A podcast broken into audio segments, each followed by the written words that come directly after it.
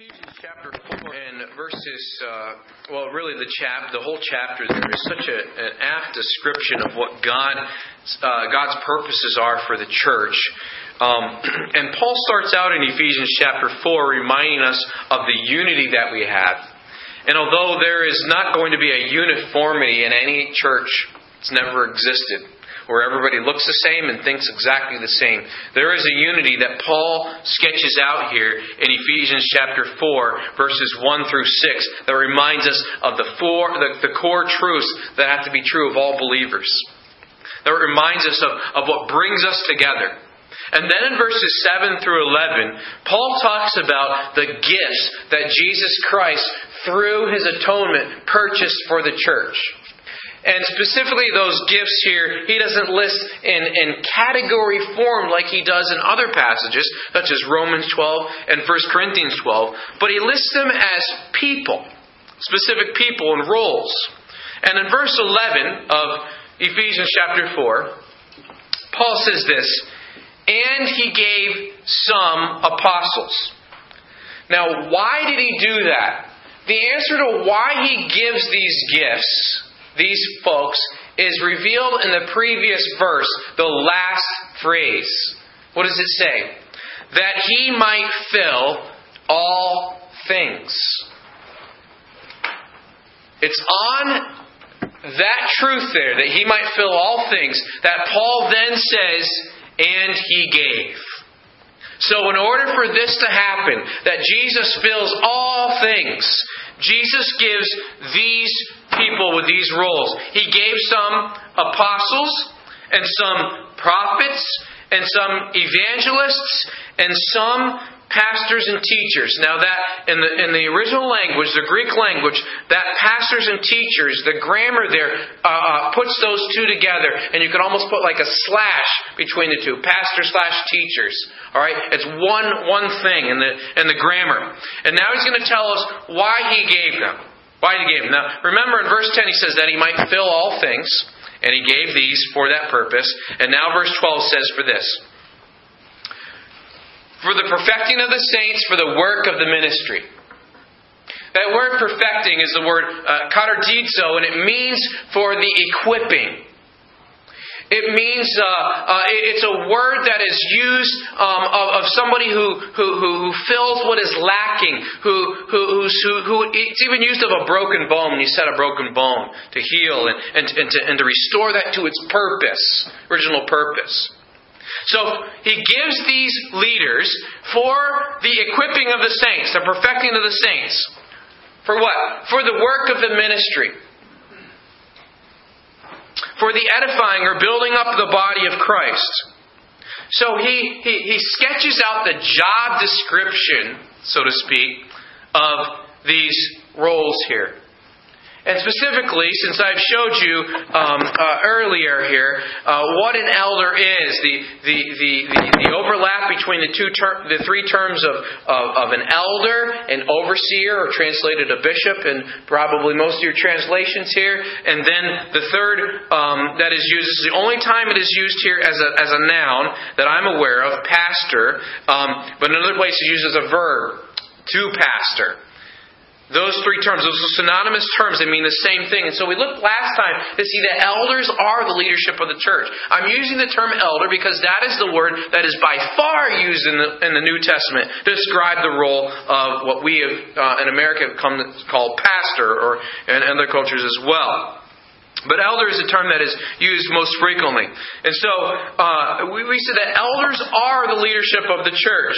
But secondly, they share the leadership of the church. There is a, there is a sense in the New Testament and, and a far more weight in the New Testament to this idea that there is what we would say a plurality of elders, shared leadership. Not just a single elder, but shared leadership, particularly as, as, the, as a body is, is larger. There's shared, uh, shared leadership there. And then the last time, before I had a couple weeks of hiatus in between the series here, we looked at the character qualities of the elders in 1 Timothy chapter 3 and what that means for the for the for the qualifications for for the men that God is is raising up to be elders in a church. Now, I want to speak this morning about the role of the elders. What do elders do? And I want to show you that elders fulfill the leadership of the church. That word fulfill there, I think, comes from verse, 11, uh, verse 10, that he might fill all things. Uh, it comes from verse 12 for the perfecting, to, to, to fix what is lacking, to, to um, uh, continue to build uh, the saints. But here in Ephesians chapter 4 and verse 12, you have the job description of an elder. Described here in verse 11 as a pastor teacher. For the perfecting of the saints, for the work of the ministry. Now, when you compare a church to a business, there's a lot of things that might be similar and a lot of things where that breaks down pretty quickly. But if you could just bear with me for the sake of illustration, and it breaks down quickly, as I mentioned. Uh, uh imagine that the church was a business. Who would the owner be? Jesus, right? God Himself. Jesus. Who would the employers? Who would the employer be? Who would be the leaders of the church? And I believe the elders of the church. Who would the employees be? Yep, verse 12, right? Saints, right? Saints together, all right? Now, if the employer did all the work and the employees didn't do the work, how successful would that business be? Wouldn't work, would it? I'm not going to ask you who the customers are here. It's it's each other and it's the and it's the world around us, isn't it? What is the employee's job? Employer's job. What's his relationship with the employees? It is to help the employees to do the work of the owner, right? What the owner expects. And that's the idea here. Ephesians chapter 4, verses 11 through 16. God has given some, and I'm just going to focus on this, pastors and teachers, for the perfecting, for the equipping of the saints for the work of the ministry. That's the idea of equipping the saints to do the work of the ministry. That is the role of pastor teacher here, elders. To equip the saints to do the work of the ministry. And when does that end? That ends in verse 13, right? Till, until we all come in the unity of the faith. That's what he talks about in verses 1 through 6. And of the knowledge of the Son of God unto a perfect or complete man under the measure of the stature of the fullness of Christ. So we haven't arrived there yet, so we've got a lot of work to do, and it probably won't end until Jesus returns. So this is a perpetual work, isn't it? But what is the purpose for the equipping of the saints to do the work of the ministry and the edifying of the body uh, through these elders and these uh, employees coming together and doing the work. What's, what, what's the goal there? Verse 14. That we henceforth be no more children, but grow up. We're not immature. You know, there was a, I have a friend who um, uh, is honoring uh, one of his elders who has been a part of their church for 50 years. And um, they'd seen many pastors come and go rocky times, good times in their church, or this couple has just been faithful. They're, they're just stalwart people in church. We have folks like that in this church, and I praise God for them. They're, they're not tossed to and fro here. They, they, they, are, they, are, they are pushing on. Henceforth, no more children tossed to and fro and carried about with every wind of doctrine, by the sleight of men and cunning craftiness, whereby they lie in wait to deceive. But and here's the work of the ministry that he's talking about in verse 11, I believe. Speaking the truth in love. Speaking the truth in love may grow up into him in all things, which is the head, even Christ, from whom the whole body, fitly joined together and compacted by that which every joint supplieth, according to the effectual working the measure of every part, make an increase of the body unto the edifying of itself in love. You might ask yourself, um, what is that truth that he's talking about that we're supposed to speak? Speaking truth in love. What is that? This means we're supposed to just say the truth of Scripture um, with, with, a loving attitude. It's part of it, but I think it's something also um, that is that is that is that is more specific. If you look later on in the chapter, go with me down to verse twenty. Reminding this is your don't don't walk like you're your old identity, that walk in your new identity, he says, verse 20, but ye have not so learned Christ, if so be that ye have heard him and have been taught in him by him, as the truth is what? In Jesus. What's the truth in love? It's Jesus. Speaking the truth in Jesus, in love. The truth that is in Jesus. That ye put off concerning the former conversation with the old man which is corrupt according to the deceitful lusts. Now he's going to expand what that truth in Jesus is.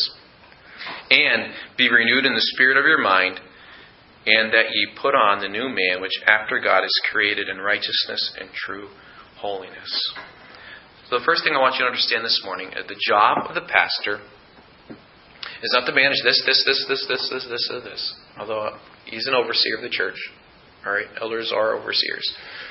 But but if we understand that ultimately the job description of the pastor is to equip the saints to do the work of the ministry, we would be on the right track. We would be pressing forward. We can get everybody on board with that.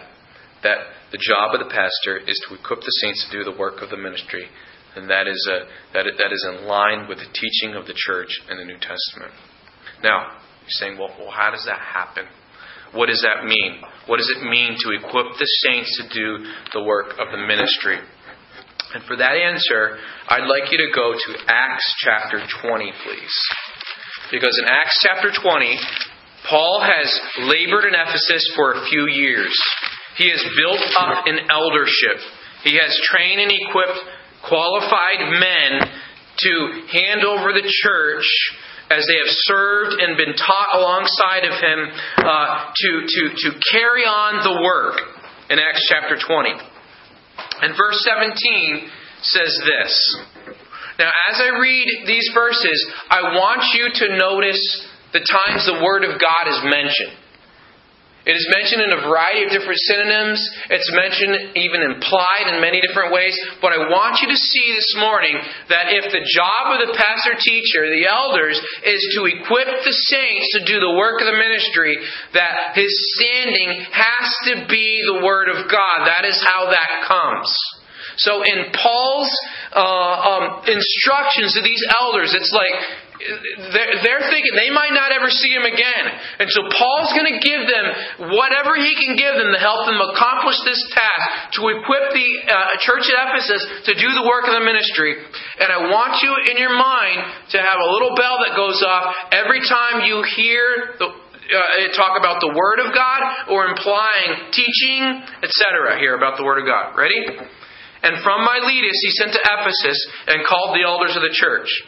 And when they were come to him, he said unto them, Ye know from the first day that I came into Asia, after what manner I have been with you at all seasons, serving the Lord with all humility of mind, and with many tears and temptations which befell me by the lying in wait of the Jews and how I kept back nothing that was profitable unto you, but have showed you and have taught you publicly and from house to house.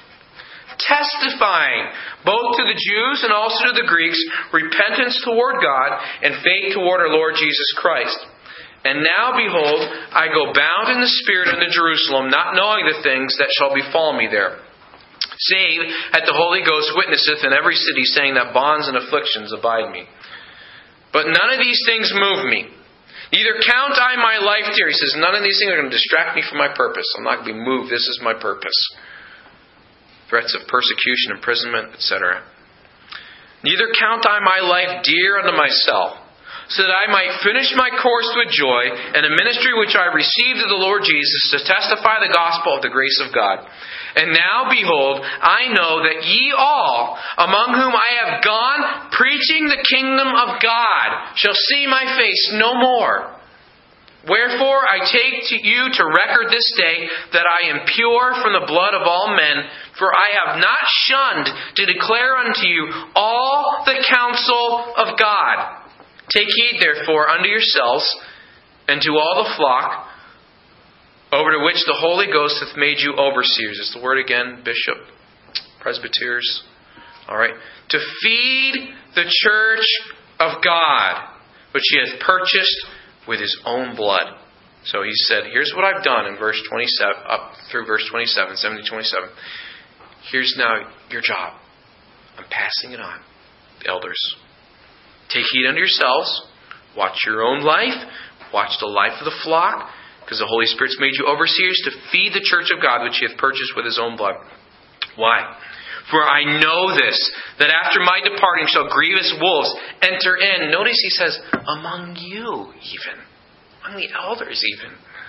Not sparing the flock and of your own selves shall men arise, speaking perverse things to draw away disciples after them. Therefore, watch and remember that by the space of three years I ceased not to warn everyone night and day with tears. And now, brethren, I commend you to God and to the word of his grace, which is able to build you up. Remember, Ephesians 4 says, the pastor teachers serve for the equipping of the saints to the work of the ministry and for the edifying, the building up of the body. Okay? Verse 32 tells us again how that happens here in Acts 20. The word of his grace. That's, that's a phrase for the gospel which is able to build you up and to give you an inheritance among all them which are sanctified. I have coveted no man's silver, gold, or apparel. Yea, you yourselves know that these hands have ministered unto my necessities and to them which are with me. I have showed you all things so that how that so laboring you ought to support the weak and to remember the words of the Lord Jesus, how he said, It is more blessed to give than to receive. And when he had thus spoken, he kneeled down and prayed with them all. They all wept sore and fell on Paul's neck and kissed him sorrowing most of all for the words which he spake, they should see his face no more. And they accompanied him unto the ship. I want to talk to you this morning here as we um, uh, flesh out what does it mean that a pastor teacher is to equip the saints to do the work of the ministry and edify the body of Christ. I want to talk to you this morning about shepherding leadership. Shepherding leadership. Alexander Strauch, who wrote a very thick book on elders and uh, really one of the classic works on, on elders in our modern times says this.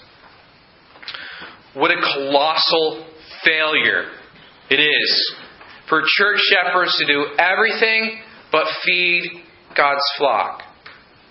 The Bible is the believer's I lost my writing there. Tool. Continuing nourishment through the milk and meat of God's Word is what they need for protection and growth. Loving leaders and teachers will labor diligently to meet that need.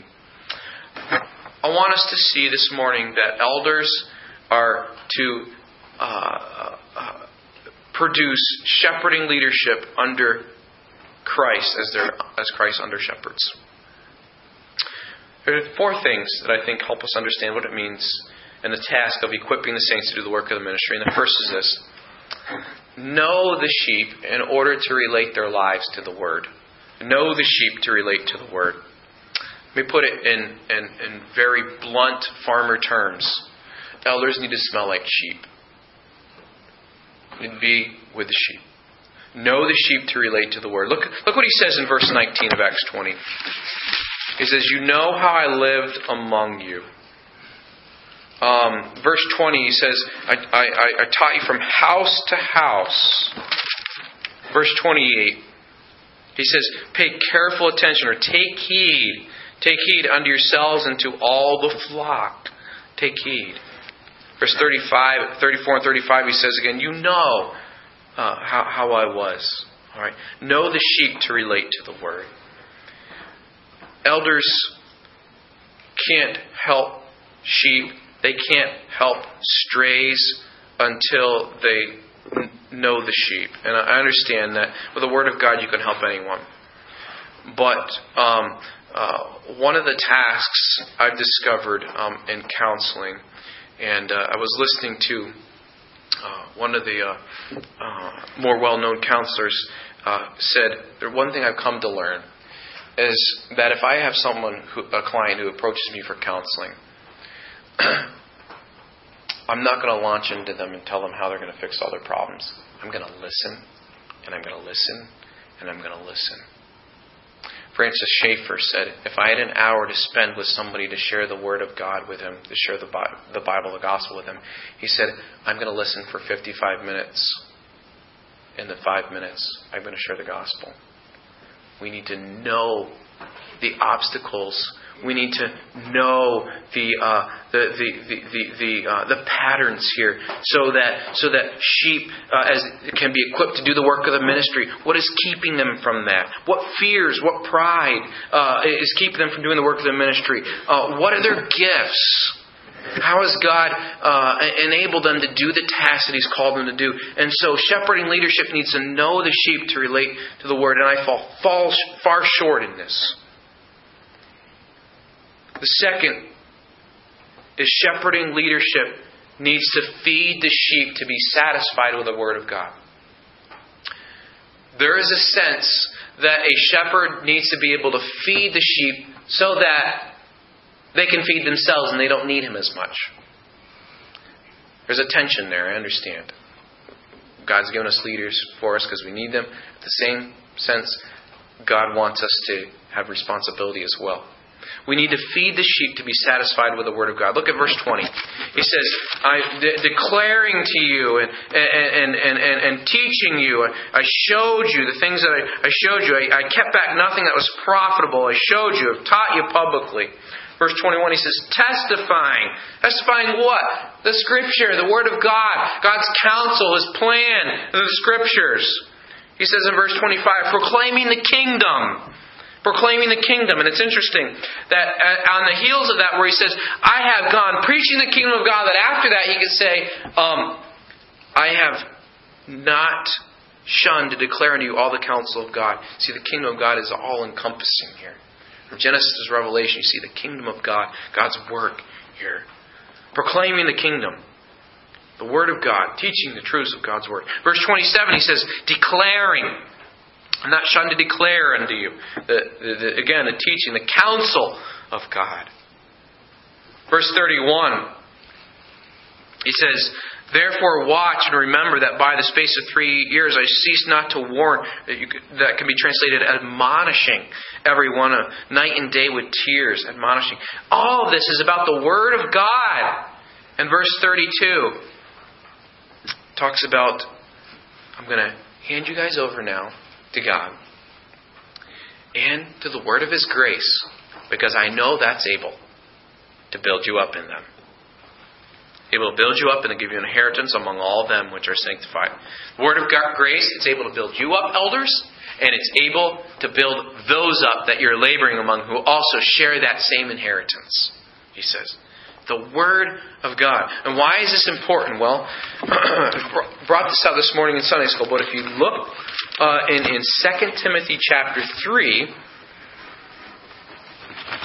it is the means of the Word of God that equips us into the people we need to be.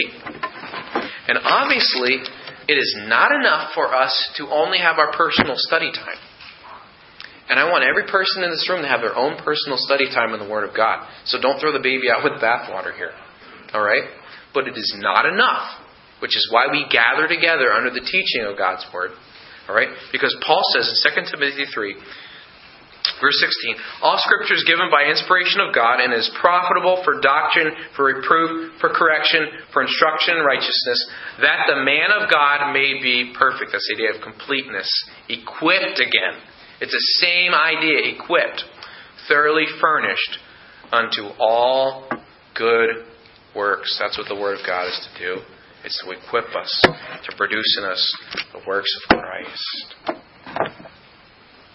So not only know the sheep, so to relate to the Word of God, but feed the sheep to be satisfied with the Word of God. That is part of the equipping process. Thirdly, lead the sheep to walk in the Word.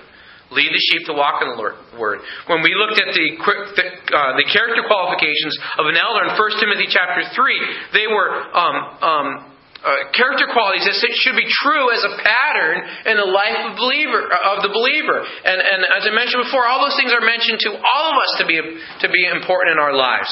But the elders, these need to be especially noticed. Uh, as, as, as someone who is an example among you. And so, uh, shepherding leadership in an elder is to lead the sheep to walk in the Word as, as they do. That's why Paul or James says that don't be very many teachers because that's a high calling. Lead the sheep to walk in the Word. There's the idea of integrity here. Verse 19, he says, You know how I lived among you, serving in humility and tears and trials.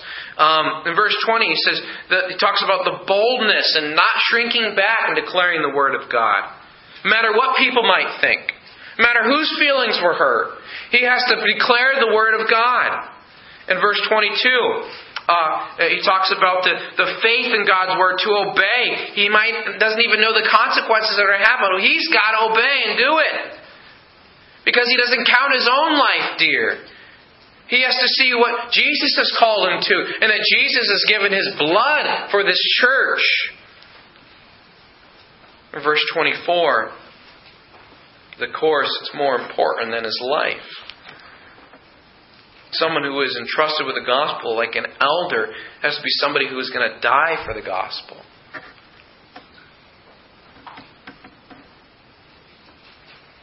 They can't be blown with the winds. And verse 28, he tells them, pay careful attention to yourselves. So I've made you an overseer. Lead the sheep in the word. Verse 33 through 35 is an example. You know how I ministered. You know that that that uh, it's more important to serve than to get. He says. If you go with me to First Peter chapter five, lest you think leadership is a pounding the pulpit and saying, "Do what I say" kind of a thing. We could say that if it's the Word of God, but First Peter chapter five tells us that it's servant leadership. Because Peter, who remember in John we read those words, some of the, some of the last words that Jesus gave to, to Peter um, before Jesus left the earth. Peter says in 1 Peter 5, The elders which are among you I exhort, who am also an elder and a witness of the sufferings of Christ, and also a partaker of the glory that shall be revealed. Feed the flock of God which is among you. I think Peter got it later on from what Jesus' words in John 21 because he says, feed the flock. And now he says, here's how to do it. Taking the oversight thereof, that's the same word in the, um, that's used as uh, of a bishop, an overseer. Not by constraint, but willingly. Not for filthy lucre, but of a ready mind. Neither as being lords over God's heritage, but being examples to the flock. Not in a dictator sense so the leadership here is not a my way or the highway kind of a thing. It is examples of servant leadership. Why? Verse 4 And when the chief shepherd shall appear, here's the motivation ye shall receive a crown of glory that fadeth not away. Later on in Hebrews, or might have been earlier actually, that Hebrews was written. Hebrews chapter 13 and verse 7. Right of Hebrews says, Remember them which have the rule over you, which there's only one office has a rule over you it's the elders. Who have spoken unto you the word of God, whose faith follow. the idea again of leadership, considering the end of their conversation. Then in verse 17, obey them that have the rule over you and submit yourselves. Here's the reason, the theological reason behind it all, behind the command. For they watch for your souls as they that must give account, that they may do it with joy and not with grief, for that is unprofitable for you. That's why I think, well, side note here, that's why I think church membership is so important, because it tells us who, you know, we are ultimately responsible to. Those who have identified with us. Um, uh, here, obey them, and have the rule over you, submit yourselves. They watch for your souls here. So there is a leadership in leading the sheep to walk in the word that is the task of shepherd. There's another task here, and I don't claim to have hit them all here. I think the pastoral epistles really spell out um, what the elders and are, are supposed to do. But the fourth is this protect the sheep to guard with the word. Protect the sheep, guarding them with the word. Back in Acts 20 and verse 28. Paul says this Take heed, therefore, unto yourselves and to all the flock over which the Holy Ghost hath made you overseers to feed the church of God which he hath purchased with his own blood. For I know this, that after my departing shall grievous wolves enter in among you, not sparing the flock. He says, pay close attention to yourselves and pay close attention to all the flock. Why? Because you're entrusted uh, uh, with them.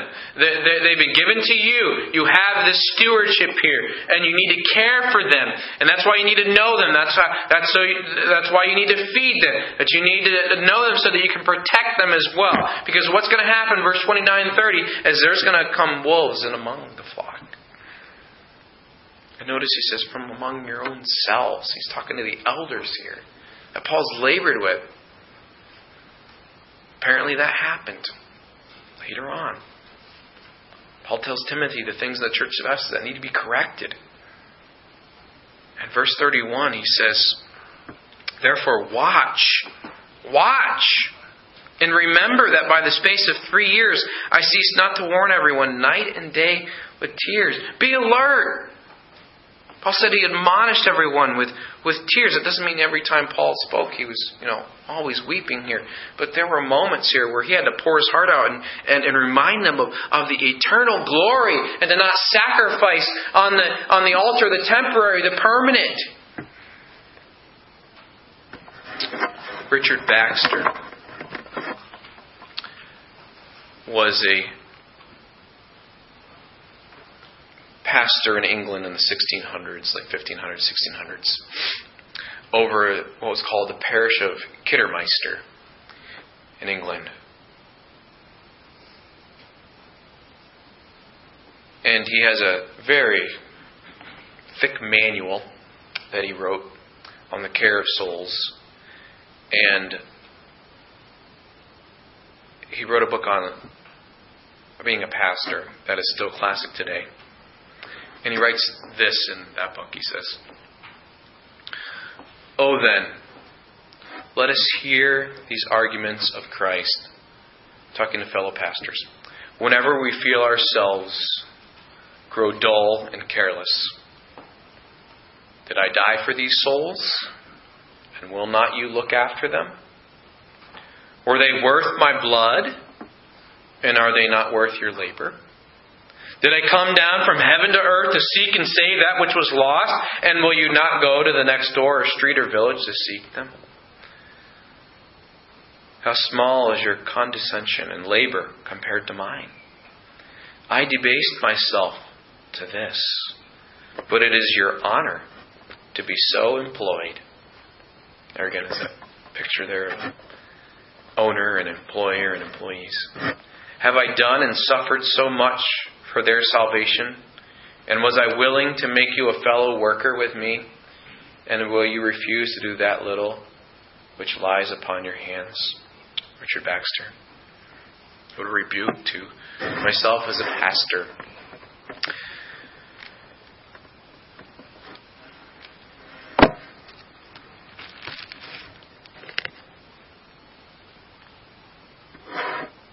Why is, how is it possible to exercise shepherding leadership? It's only possible because of Christ. But Christ is the ultimate shepherd leader. Christ is the one who, as Richard Baxter just waxed eloquently, is the one who came and condescended and humbled himself and labored among those, even those who would smite, spite him across the face. Because in Hebrews chapter 12, he was able to persevere and go through this because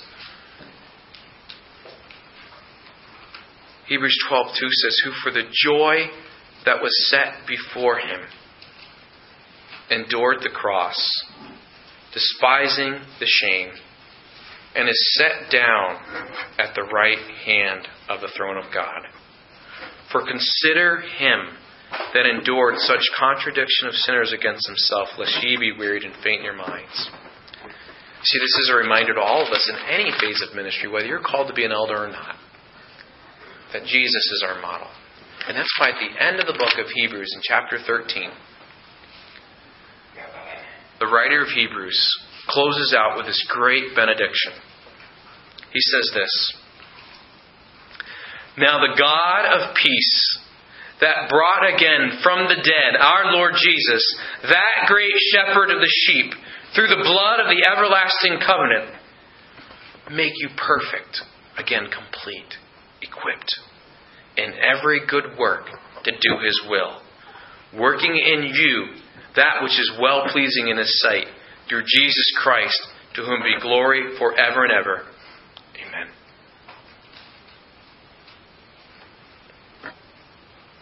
And those who may be feeling the calling and tug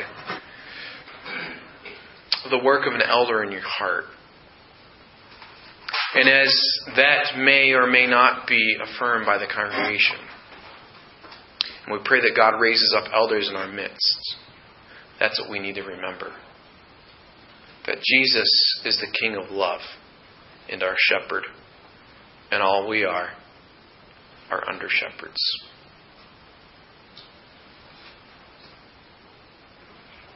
For they watch for their souls as they that must give an account, that they may do it with joy and not with grief, for that is unprofitable for you.